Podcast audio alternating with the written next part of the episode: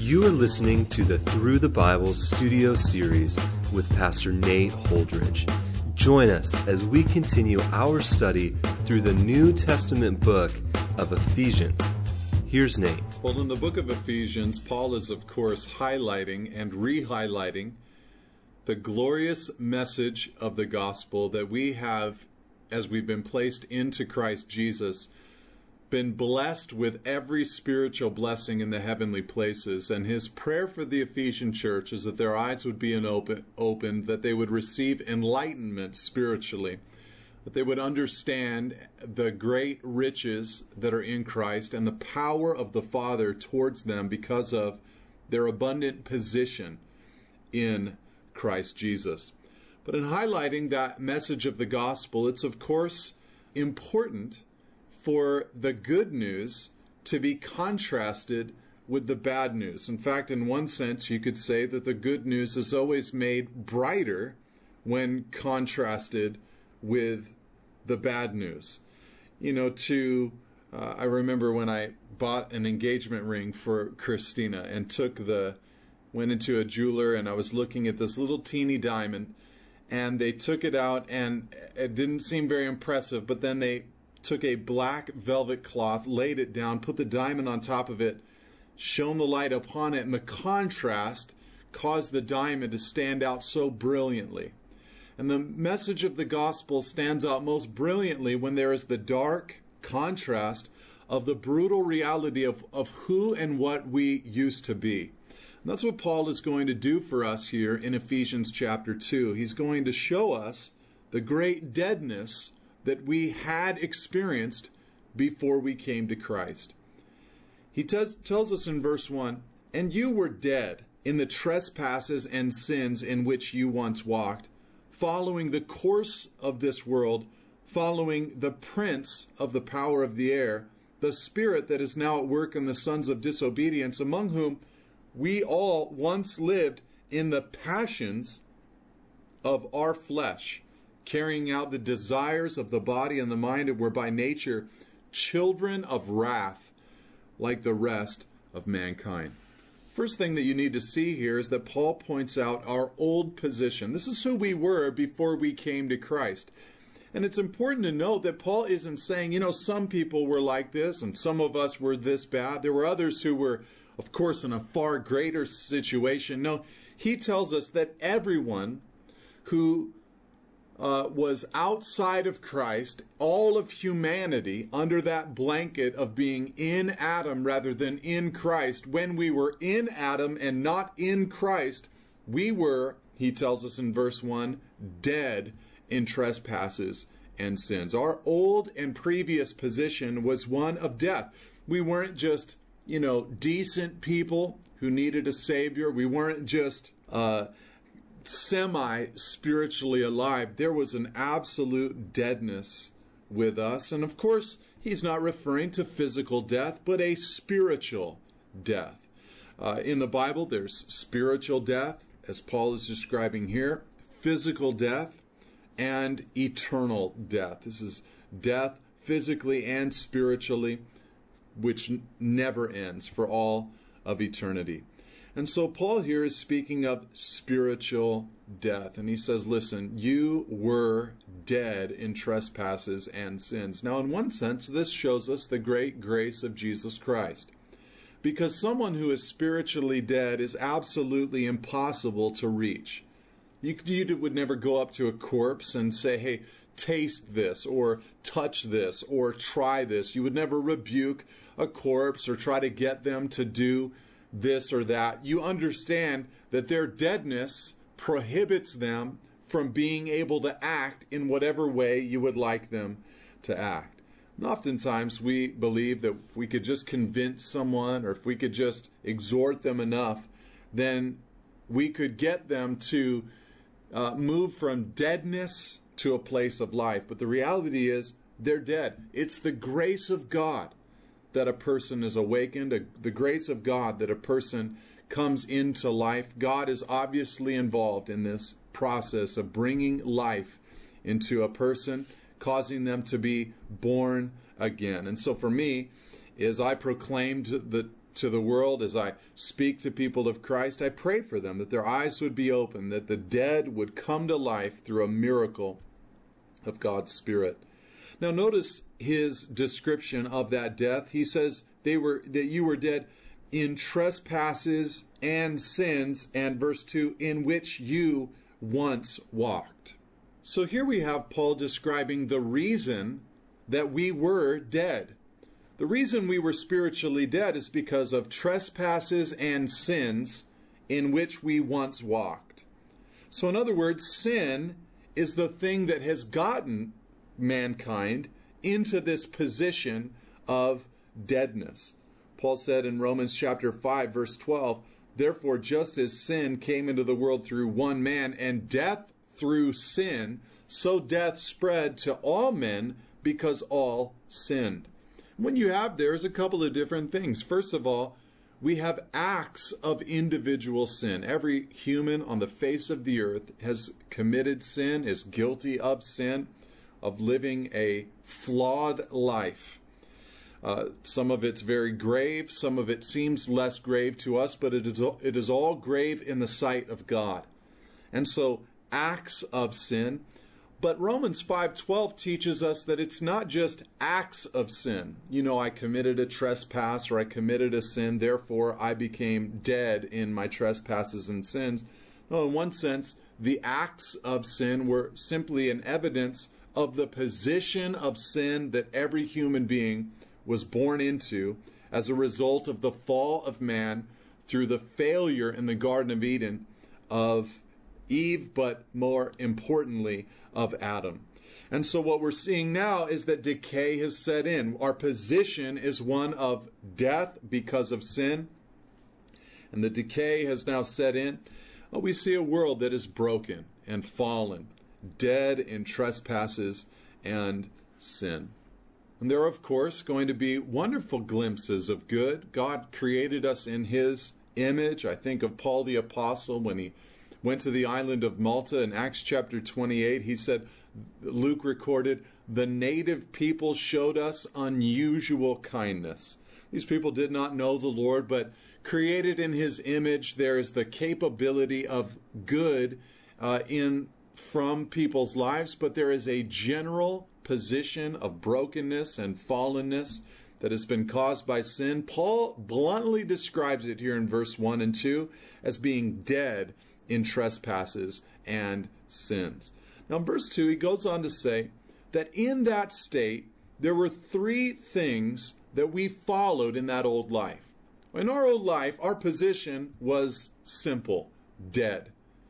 But there were three things in that old life that we perpetually followed. And here's what they are. First of all, notice that he mentions there in verse 2 following the course of this world. Following the course of this world. Now, this, of course, means more than just the people of the world, but a system that seems to hate and oppose all that is godly. When you get to the end of the book of Revelation, Revelation 17 and 18, it does seem as if there is this world system uh, that is behind the scenes, working to persuade humanity uh, to fall deeper and deeper into their bondage uh, into sin. Paul said in Galatians 1, verse 4, that Jesus gave himself for our sins to deliver us from the present evil age. John said in 1 John 2, verse 15, Do not love the world or the things in the world. If anyone loves the world, the love of the Father is not in him. For all that is in the world, the desires of the flesh, the desires of the eyes, and the pride of possessions, is not from the Father, but is from the world. The world is passing away along with its desires, but whoever does the will of God abides forever. And so there's this thing called the world, not just the people who inhabit the earth or the earth itself, but this system, this invisible thing referred to as the world. It has a strong pull upon us as believers because we are alive in Christ. It has a pull against us. Uh, but when you're dead, you just live there. is what Paul is saying. We followed the course of this world. You know, for a Christian, we might struggle with worldliness, we might struggle with, you know, temptation. But as a but a non-believer, what Paul is announcing is that we were dead.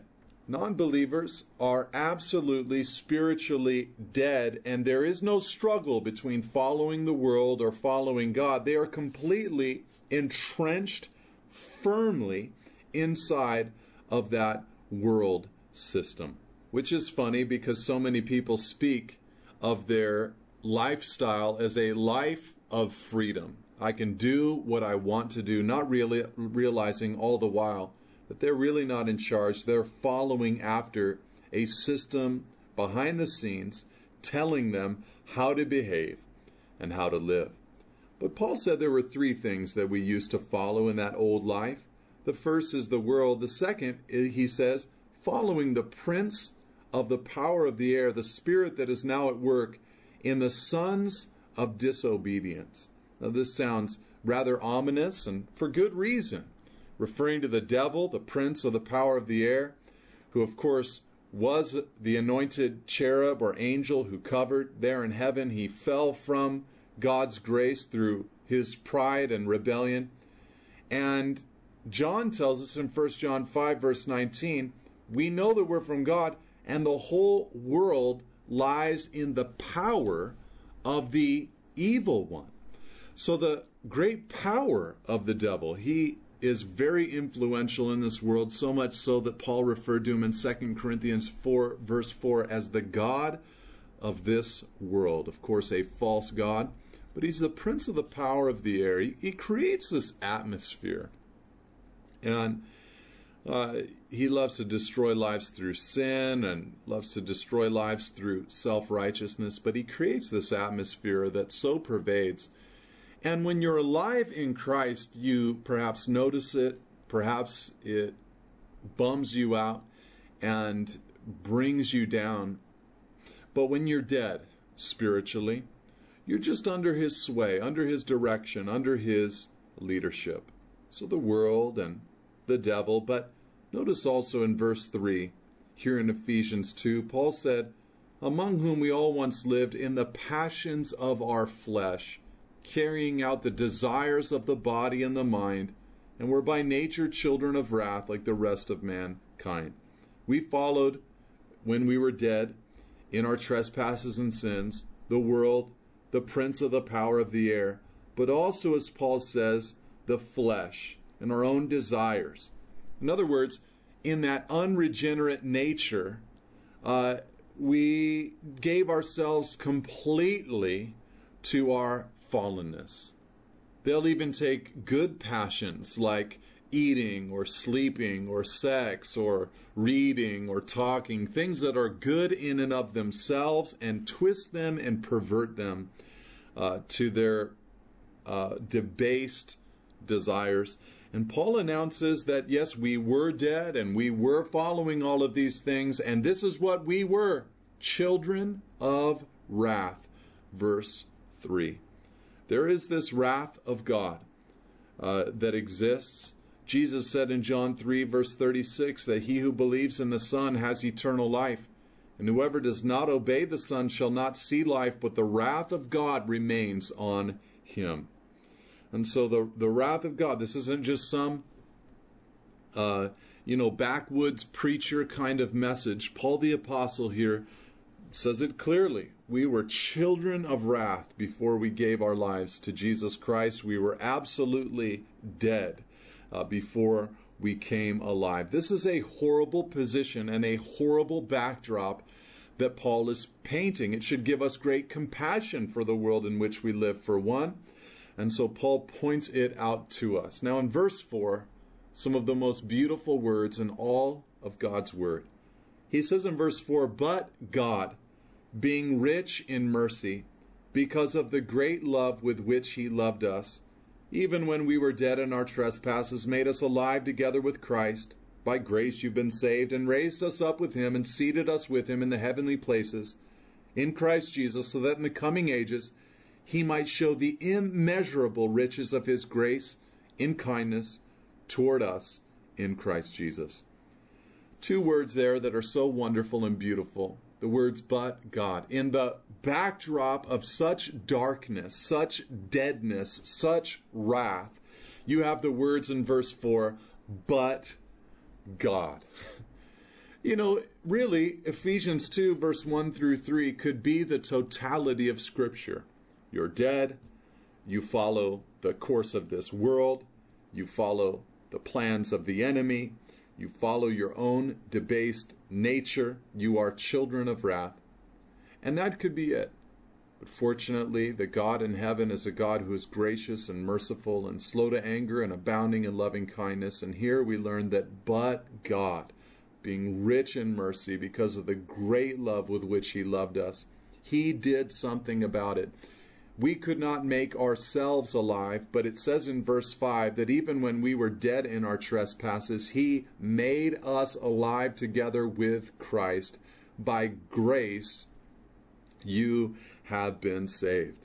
So God took people who were previously dead and he did a few things to them. We've seen the description from Paul of our old life.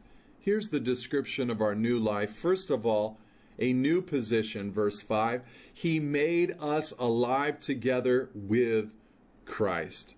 We've been raised and, you know, given new garments from the Lord made alive together with Christ, no longer dead and free from death.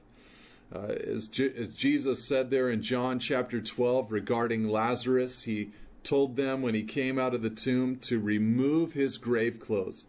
The grave clothes of death have been removed from the Christian. We have newness of life. We've been made alive together with Christ, Paul announces. He tells us in verse 6 that he has raised us up with him. And so we not only have a new position, but we have a new life in the Lord. We have been raised up. And then in verse 6 as well, and seated us with him in the heavenly places in Christ Jesus. We've been connected to Jesus in his ascension. We have a new position in him. We have newness of life in him. But we have this new citizenship with the Lord himself. Paul said in Romans 6, verse 5, that we've been united with him in a death like his, and we shall certainly be united with him in a resurrection like his. Our old self was crucified with him in order that the body of sin might be brought to nothing, so that we would no longer be enslaved to sin. The one who has, has died to sin has been set free from sin. And so we are currently, notice how Paul describes it in verse 6, seated with Christ in the heavenly places. That's how complete this bringing alive from God is in a believer's life. It is full, it is complete, all the way to the point that in the sight and the vision of God, we are seated with Jesus in the heavenly places. Now, you might remember what we were previously. Paul had said in verse 3 that we were previously children of wrath. Tell me if this sounds like the exact opposite of that position.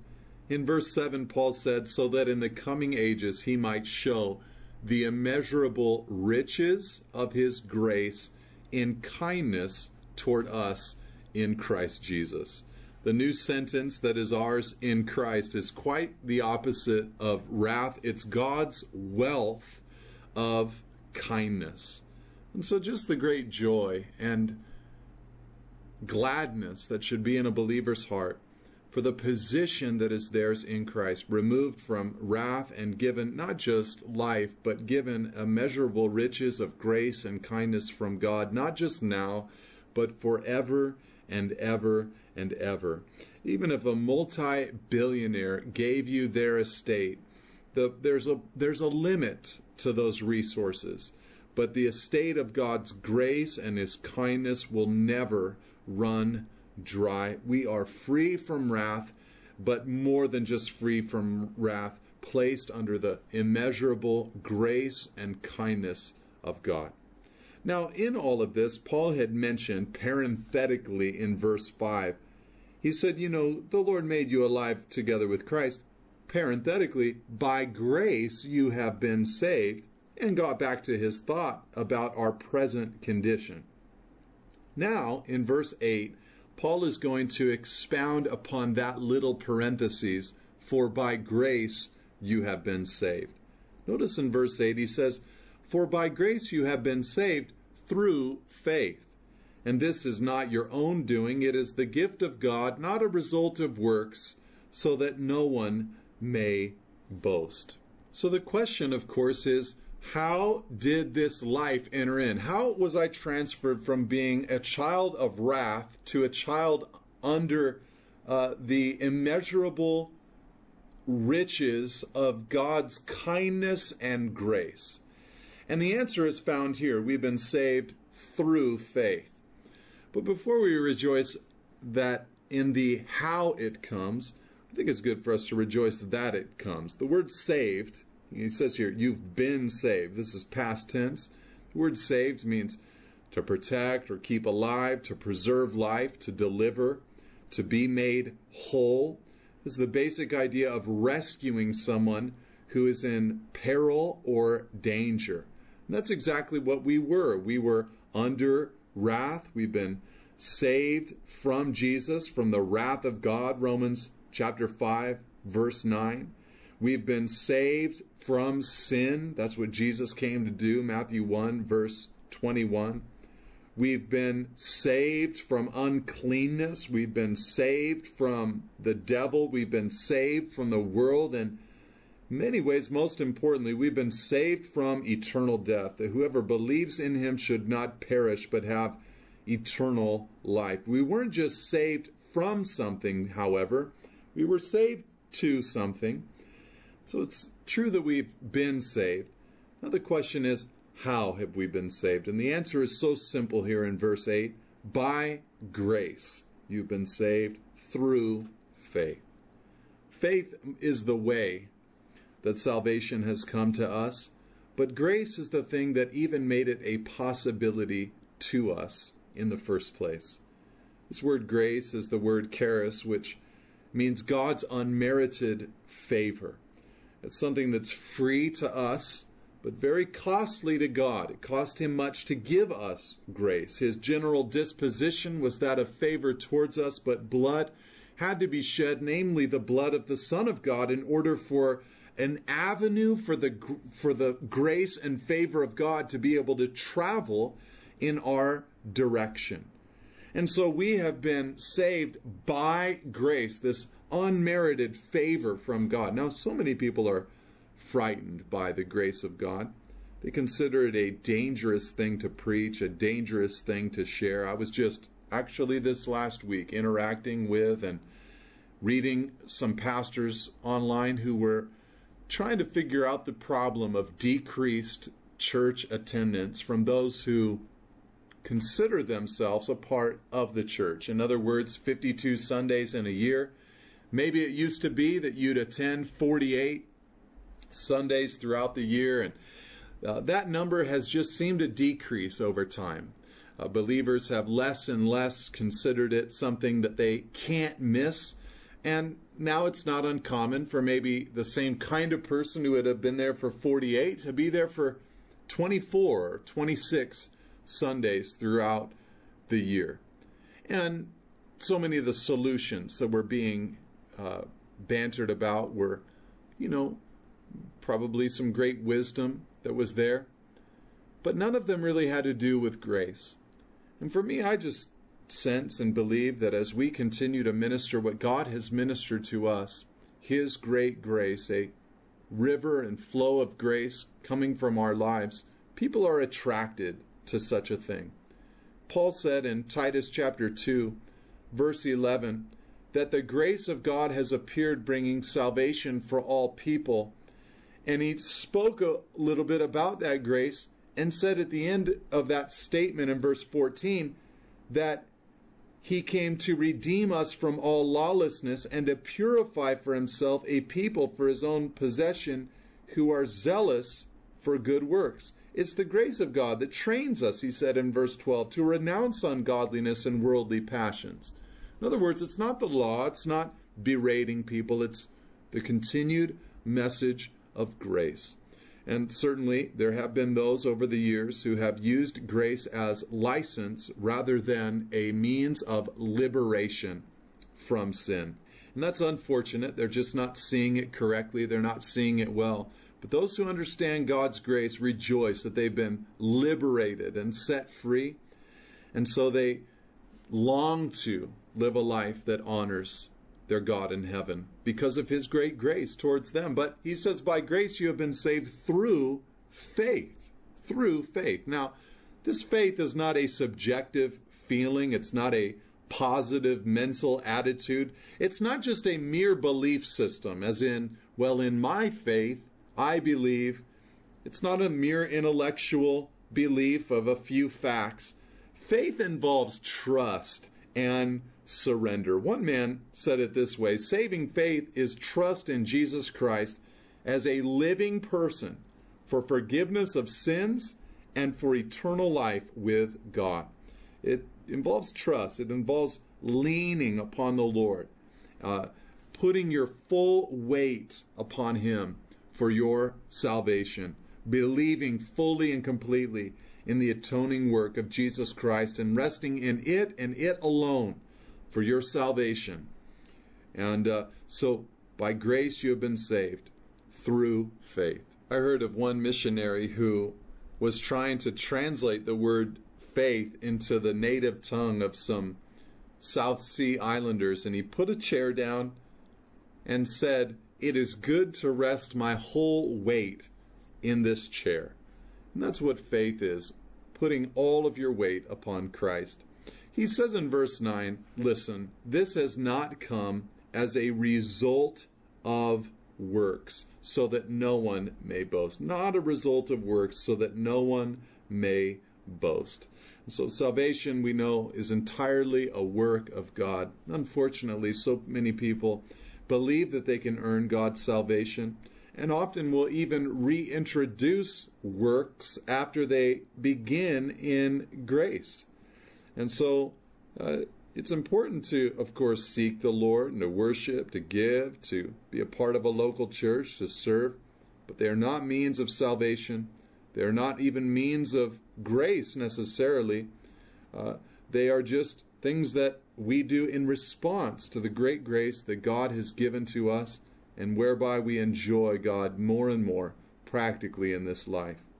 He says in verse 10 For we are His workmanship created in Christ Jesus for good works, which God prepared beforehand that we should walk in them. In other words, we are the work of God. We're His workmanship. His the Greek word is poema, uh, a something that God has made.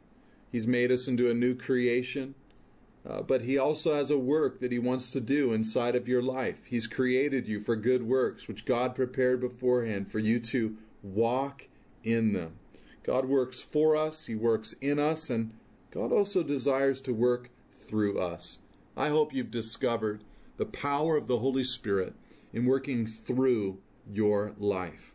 Ask Him for spiritual gifts. Ask Him to use your life. Step out in obedience to Him and begin to discover His deep and wonderful plan for using your life here on this earth. It's a response to the grace that you have received from Him through faith. God bless you, and amen. Thank you for listening. For additional resources and teachings, or to contact us, please visit us at nateholdridge.com.